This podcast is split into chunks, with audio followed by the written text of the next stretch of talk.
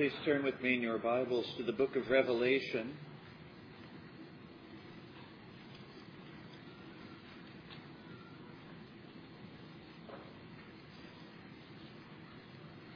Revelation chapter 5, beginning in verse 8.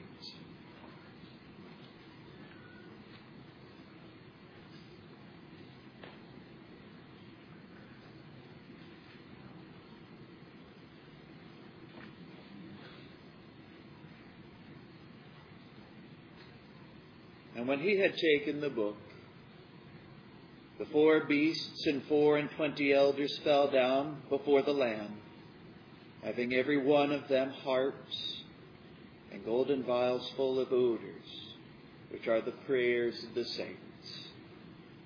And they sung a new song. These precious words have occasioned for us a question how does God want us to worship Him in song? This text has raised all kinds of uh, questions in the history of this discussion, so it seemed good to take a few steps back and set the foundation for our discussion of these precious verses. First, we set a foundation of principle, without which these discussions can never be understood. Our principle is known as the regulative principle of worship, popularly phrased. If it has not been commanded by God in worship, then it is forbidden. To express it in Moses' terms, we are to do all that God has commanded with respect to worship, without addition and without subtraction. When it comes to the worship of God, God's desire is paramount in our principal concern. So this is not a question of what do we like, what do we find helpful. The question is really, what is it that God desires from us? And we can be well assured that God's desire will be glorifying to himself and also good for us. Remember our discussions from Colossians chapter 2 that when we hold fast to the head in worship, the nourishment flows down from the head to the body. And so our question has become a bit more narrowly what has God commanded us with respect to the service of song? And as soon as we ask that question, we find a complex answer because what God has required of his people with respect to song has changed from age to age. This ought not to prejudice the doctrine in any sort of way. Some of the ordinances of worship have remained relatively stable and unchanged through redemptive history. You might think of prayer, for example, which seems to have had very little in the way of substantive change from the beginning. Other ordinances have changed quite a lot. You might think of the sacraments.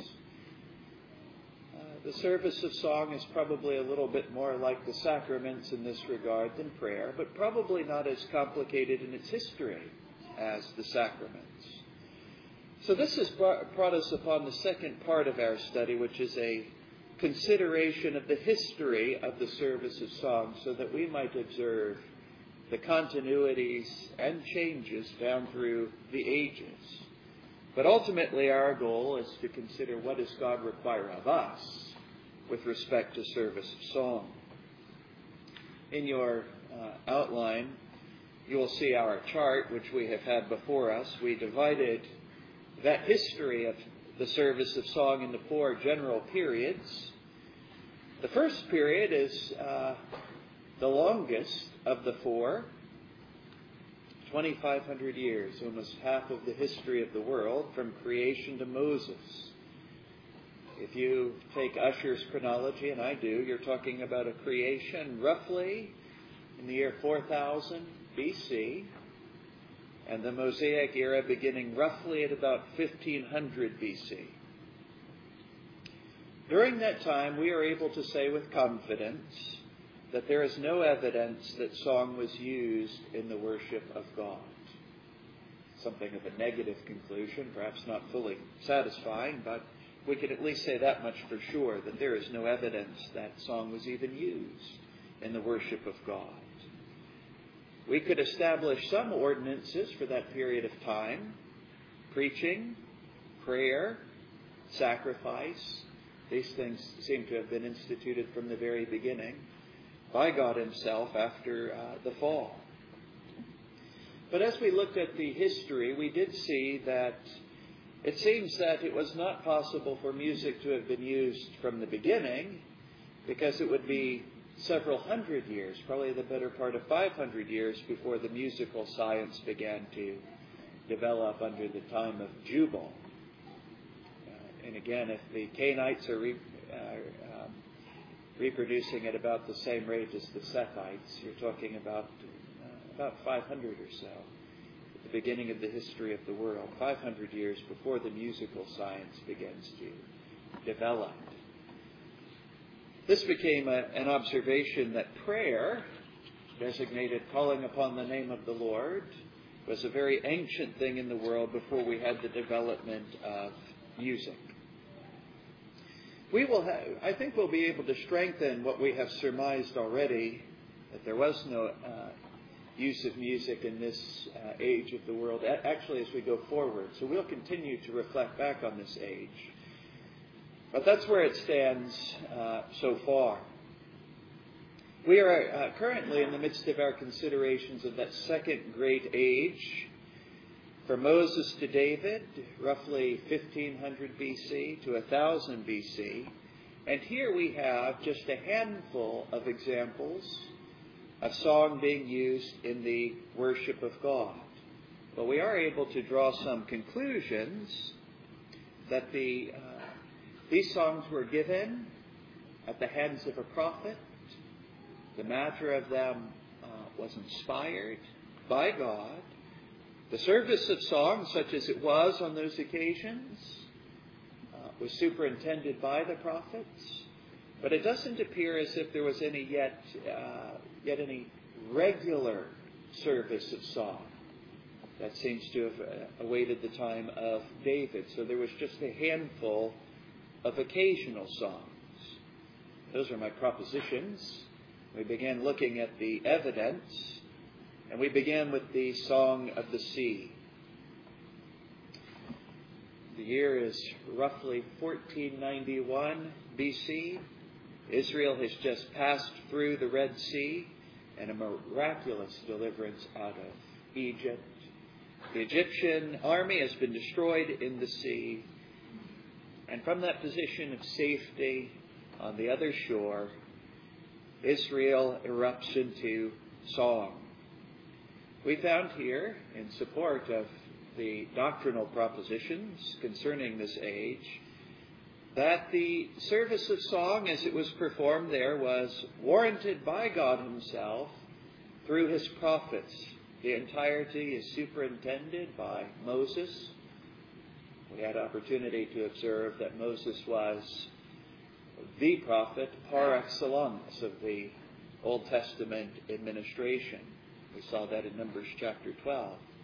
It was superintended not only uh, by him, by, but also by Miriam, who is expressly designated a prophetess.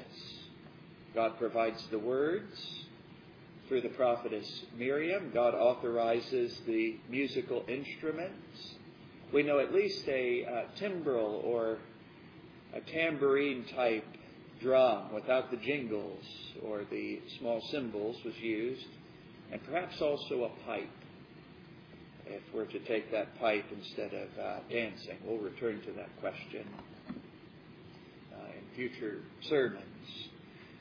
But this song appears to have been limited to uh, this occasion and not to have been used uh, perpetually in the Church of God. Part of the evidence is negative, and negative evidence is never of a very great quality. There's no evidence that it was used later. But we might observe that there was no vehicle at this time for its ongoing use. Uh, as we will see, uh, as uh, the ordinances are established for the tabernacle, God did say to do all that He had commanded without addition and subtraction, but then He gave no vehicle for ongoing service of song in this tabernacle era, which seems to be conclusive against its ongoing use. In other words, the Levites were not set aside for music. There was no commandment for ongoing use of music in the tabernacle and its worship. So it does not appear that the Song of the Sea was used in any sort of ongoing way. Last week we considered Psalm 90, titled The Prayer of Moses, the Man of God.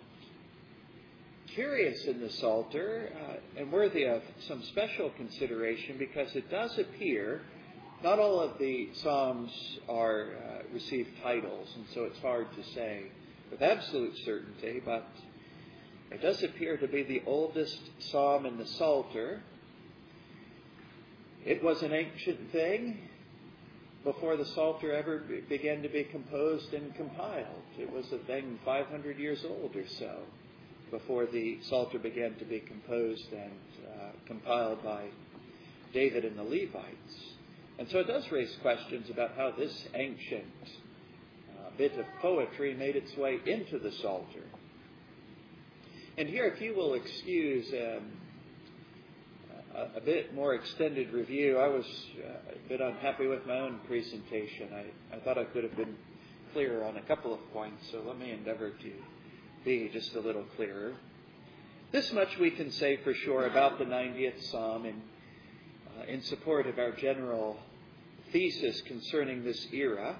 The matter of this song was indeed furnished by a prophet, and it was inspired matter. This is part of a more general thesis that it appears that throughout all of redemptive history, all of the matter of song has always been furnished by prophets and inspired. So this is just yet another example of that same uh, doctrinal proposition. At this point, this is where I thought I could have been more clear. What can we conclude concerning the usage of this bit of poetry. We can say this with absolute certainty that it became a part of the regular service of song for all of God's people when it was gathered into the Psalter. So you're talking roughly the year 900 BC. So we can say that much about it. Once it was gathered into the bosom of the Psalter, it did become a part of the regular service of song. But what can we say from the time of its composition to that time? And there, drawing any sort of conclusion becomes more difficult. We are left in uncertainty about its usage when it was first composed. There are a couple of options. It is possible that it was originally composed simply as a prayer by Moses, preserved by the people of God, and then eventually included in the Psalter. That's possible. As we go forward in redemptive history, we will see that there's another possibility.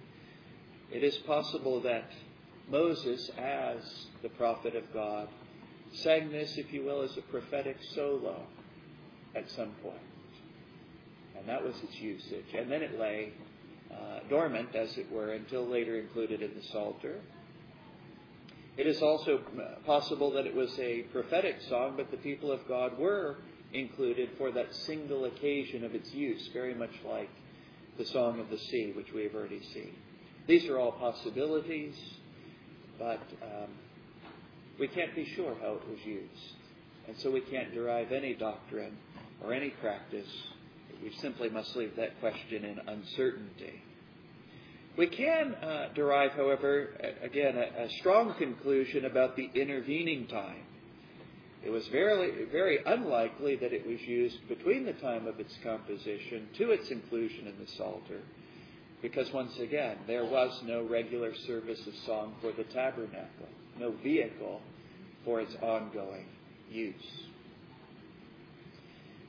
So, with this, we move on to one other bit of evidence I thought that I would clear this up in no time, this short little reference to a song, and then I found it so full of life and interest that I was unable to hurry by it. Next week we will look at um, Moses' swan song, if you will, at the end of Deuteronomy and its considerations, and then we'll be ready to move on or advance in this period, move on towards David. But before we do, we have what is called the Song of the Well. You are now, uh, if the Song of the Sea was given at the beginning of the wilderness wandering in uh, 1491, here you are at the end of the wilderness wandering, probably roughly the year 1452. Turn with me in your Bibles to the book of Numbers.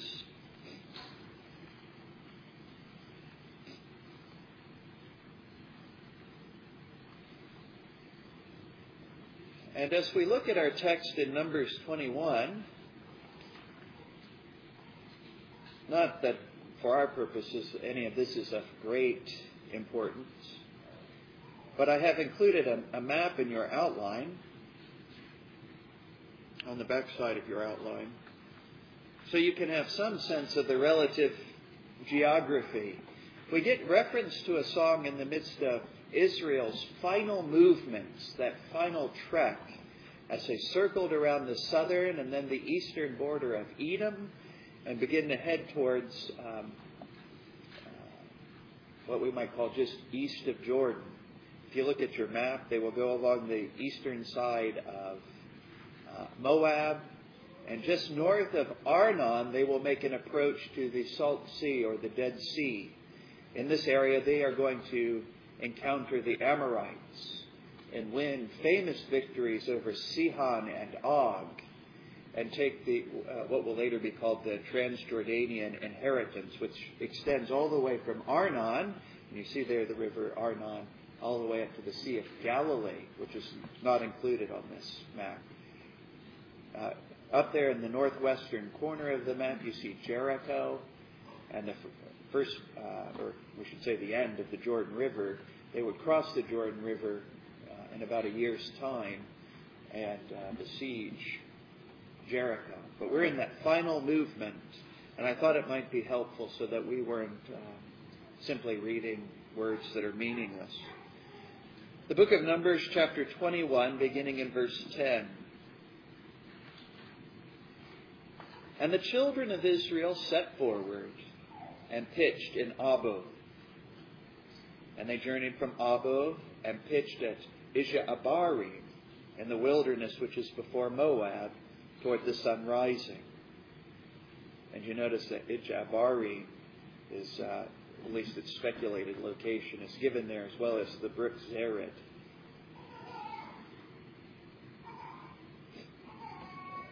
From thence they removed and pitched in the valley of Zered. And from thence they removed and pitched on the other side of Arnon, which is in the wilderness that cometh out of the coasts of the Amorites. For Arnon is the border of Moab, between Moab and the Amorites. Wherefore it is said in the book of the wars of the Lord, what he did in the Red Sea and in the brooks of Arnon, and at the stream of the brooks that goeth down to the dwelling of Ar, and lieth upon the border of Moab. And from thence they went to Beer, that is, the well whereof the Lord spake unto Moses, Gather the people together, and I will give them water. Then Israel sang this song Spring up, O well, sing ye unto it. The princes digged the well, the nobles of the people digged it by the direction of the lawgiver with their staves. And from the wilderness they went to Mattanah, and from Mattanah to Nahaliel, and from Nahaliel to Bamoth, and from Bamoth in the valley, that is, in the country of Moab, to the top of Pisgah, which looketh toward Jeshimon. This provides the, the context. We are in that last and final motion as they make their approach to uh, the promised land in their first uh, warfare uh, for the sake of the promised land. I was surprised um, at the difficulty of this little text and how subject it was to a great many possible interpretations. For our purposes, we're looking at uh, verses 16 and 17 in particular. it, we are told that they arrive at a place called Be'er, which means well. You see the play of words, and from thence they went to Be'er, that is the well, that is the Be'er, whereof the Lord spake unto Moses. God then commands Moses to gather the people together, and Moses gathers them, and then the Lord promises them water. This would seem to suggest that this is a dry place, that they are without water. If they were uh, beside convenient waters, it doesn't seem like any of this would be necessary. The Lord wouldn't have to promise them any water. They would already have it, as it were. But um, so this appears to have been a, a dry place. I bring that up because this is one of the difficulties in interpretation. And apparently, in that region north of Arnon, at least parts of it, they do say that um, that water lies so close beneath uh, the ground that you can simply break through the crust of the ground and find uh, uh, water underneath. And some have speculated that's perhaps what is done here that uh, Bedouins do it even to the present day. I puzzled and puzzled and puzzled over this possibility and ultimately had to reject it because it seems to make the text worthless, doesn't it? Uh, if water was ready at hand, if they were sitting by the waters of Arnon and water was easy and convenient to get at, uh, they would not need a special promise. And also, it seems that this ends up being attached not to uh, water just below the surface, uh, but to a well. Once the place, uh, the discovery of a well that they did not have before. So I had to uh, reject that. This brings us to verse 17. So just remember the context. God commands Moses, gather the people together. Moses gathers them, and the Lord has promised them water. And then verse 17, we get a notice the first word is then, at that time. So as they had been gathered, and no doubt as they've been informed of the promise, at that time Israel sings a song. And the content of the song, at least a little bit of it, is given. Spring up, O well. Those are the only words we're given for the song itself. Spring up, O well. The well is Uh, uh, is addressed directly, so we, we clearly have a personification in the, in the song. They're treating the well like it's a person, and they're talking to it, they're bidding it to spring up. This immediately raises another question Is this a religious song at all? Or is perhaps this a non religious song? I did read one interpreter who said that Perhaps they're simply encouraging themselves in their work, the way that men sometimes do when they are in, involved in uh, difficult labor. They'll encourage themselves by uh, singing together. And I thought about this and thought about this and thought about this, and ultimately it didn't seem to work very well in the context because ultimately it doesn't appear that much work is involved. The princes of the people are said to dig with their staffs. If you've ever done any serious digging, you'll know that a staff isn't much good. You would want something more like a shovel. It appears that they simply, uh, and it appears to me in a symbolic fashion, poke and prod at the ground, and then God uh, miraculously provides water for them. We'll, we'll talk some more about that. But it didn't seem like a, just a group of men singing to encourage themselves in their work because it doesn't appear that there was much in the way of work to it. It appears to be a song for worship. A couple of different ways we could understand this. We could understand it as the rough equivalent of a prayer of supplication. They have uh, received a promise that God would provide them water, and now they uh, express their confidence by way of a supplication that God would provide that water by means of a well. And if it is indeed a, uh, a supplication in song, then it certainly is worship. Some have said that perhaps it's a prediction or a prophecy God has promised, and so they repeat the promise and expect the future accomplishment in faith. In this way, it would also appear to be a worship song. Some have said that they seem to be relating uh, a commandment to it in the name of God. He's promised to give them water, and so they, as it were, speak to it. Uh, and this also would seem to be something of an act of worship. I say all of these seem to fall within the, the realm of worship because it appears that their song is an expression of their faith and confidence in God and their joy. And then you get uh, a mutual exhortation that they appear to speak one to another. Sing ye unto it. So you get the song, Spring Up, oh O Well, and then words that they appear to have spoke one to another. Sing ye unto it. You might remember from our discussion of Miriam's involvement in the Song of the Sea, there was a little Hebrew verb, anah, that was used. They're translated, and Miriam answered Lahem, the men. She, the men. She answered them. And this raised a, a question for us whether or not this implies antiphonal song.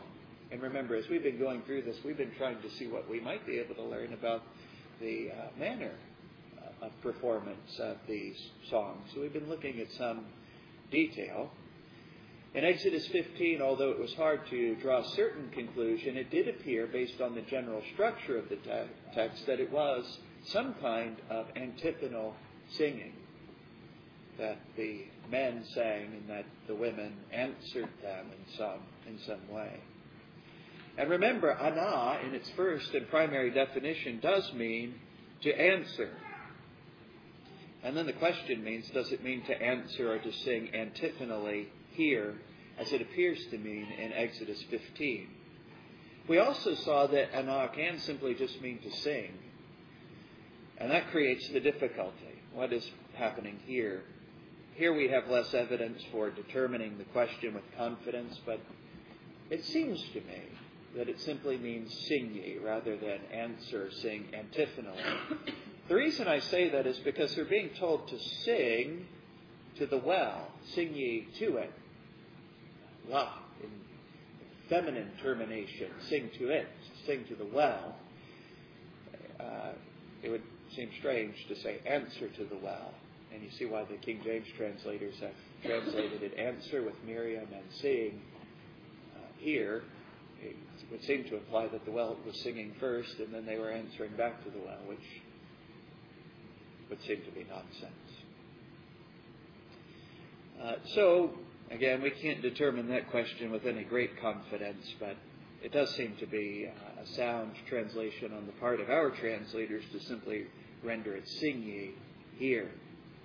Finally, verse 18 is very important and significant for our considerations, uh, uh, particularly as it applies to doctrine. We are told that the princes and nobles of the people dig this well. And then we are told that they do it by the direction of the lawgiver with their staves.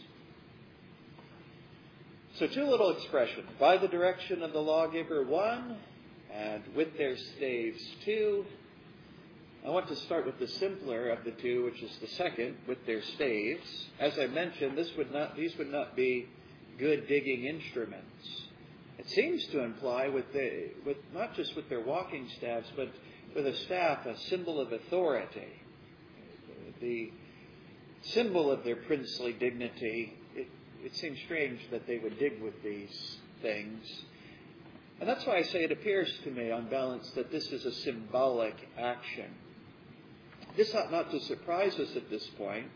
You remember that Moses, in a similar manner, uh, brought water from the rock by uh, speaking to the rock and striking the rock. There's not a uh, altogether different procedure here. They sing to the well and then, uh, as it were, strike the ground with their staves, with their with these emblems of authority, and then the water comes from God. Other interpreters have looked at it and said that these signs of authority might very well, this also might be a, symbolic digging with an implicit command to others, their subordinates, to actually dig.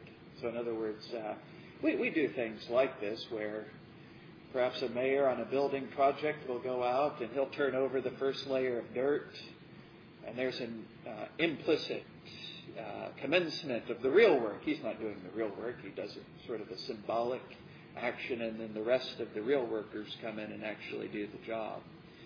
So the participation of the princes here appears to be symbolic. Uh, and again, not altogether different than what Moses did once upon a time in bringing water from the rock. The real difficulty or puzzle here comes with that little expression, by the direction of the lawgiver. You notice in your King James translation, the words the direction of are in italics. That's because they are not there in the Hebrew. It's quite literally something like by the lawgiver with their staves. In Hebrew, it's all one word, the hokek, and it can actually be translated in two different ways. It can be translated by the word staff, by the staff, or by the lawgiver. Uh, you might see why this is. Uh, this word uh, is a poel participle of a, of a Hebrew root, hakak, to inscribe or decree. You can probably right away see a relationship either to one giving a decree or to any sort of emblem of authority. Uh, it can be associated with the staff, which would be an emblem of authority, or the one who bears it, the lawgiver himself. And so this gives us two different possible interpretations here. Some have taken this to be a commander's staff, and the translation in this case would be something like this The princes dig the well, the nobles of the people digged it with the chief commander's staff, with their staves. We have a, some of you might remember our sermons from Genesis 49, verse 10, where we had a similar thing.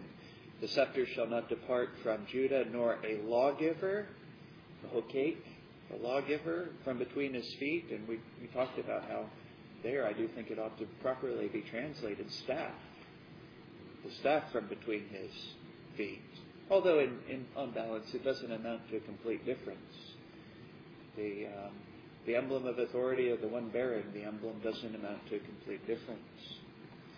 This could also uh, be translated by the lawgiver, in which case it would be rendered something like this The princes digged the well, the nobles of the people digged it, by the lawgiver, in our version, by the direction of the lawgiver, with their staves. Moses is actually given this express title in another place the Mahokek, the, the lawgiver. Let me just read it to you in Deuteronomy 33. He provided the first part, that is the first part of Gad's inheritance, for himself, because there, in a portion of the lawgiver, Mahokek, it's a it's a, uh, an expression signifying Moses himself, that uh, Moses had assigned this portion himself, or this was the only portion of the promised land into which Moses would ever enter so it's called the portion of the lawgiver. I puzzled and puzzled and puzzled over the possibilities. I, I actually prefer the King James rendering here to uh, an, any alternative. But ultimately, I said it doesn't matter because uh, it comes to the same thing that Moses' leadership in this whole affair is brought immediately into view, whether that's through the symbol of his staff or in his very person. But either way you take it, it has to be taken as one or the other. His leadership is brought immediately into view. And this is very important for our doctrinal consideration. We can draw some conclusions here. This does appear to be a worship song. I do think we can assert that with a good degree of confidence. They are praising God for what He is about to do if I might digress here on a, on a bit of application, uh, we use the Psalms and we sing them well when we sing their promises in faith. In ancient times, the people of God would sing the Psalms and they were looking forward to the arrival of the Christ who was promised in those songs. They sang them in faith, looking forward to the future. There are still a great many promises in uh, the Psalter, personal promises yet to be fulfilled in the lives of each one of us as individuals. corporate promises concerning the church and her ultimate destiny. We sing well when we sing the promises in faith, believing that everything that God has promised will be uh, fulfilled. These things will be brought to pass in the life of His church. Uh, just a couple of small handful of doctrinal theses here. First of all, it does not appear that this song was repeated either. So, very much like the Song of the Sea or Psalm 90, until its inclusion in the Psalm, Psalter, it does not appear that this song was repeated. First of all, I think it to be a very, uh, I'm very skeptical of the idea that it was even written here in full. In other words, it doesn't even appear that the whole song was preserved simply a, a, small handful of words to give you the matter of the song, but not the song as a whole. And if it's not written in full, it could not have been uh, repeated at any sort of distance of time. Once it passed out of living uh, memory, it would simply be gone. But once again, uh, Israel had been commanded how to worship in their tabernacle, and there wasn't any ongoing vehicle for the repetition of uh, this music. And so it doesn't appear that this was repeated. Second, once again, the song was under the direction and superintendence of a prophet. Notice here, God commands Moses to gather the people with the promise of water. Moses gathers the people, and then he superintends their ceremonial digging It's done by the direction or at the hand of the lawgiver. And we can draw that conclusion again no matter how this word is translated. Moses' authority is brought immediately into view, whether in his own person or in some sort of uh, symbol or emblem of his authority.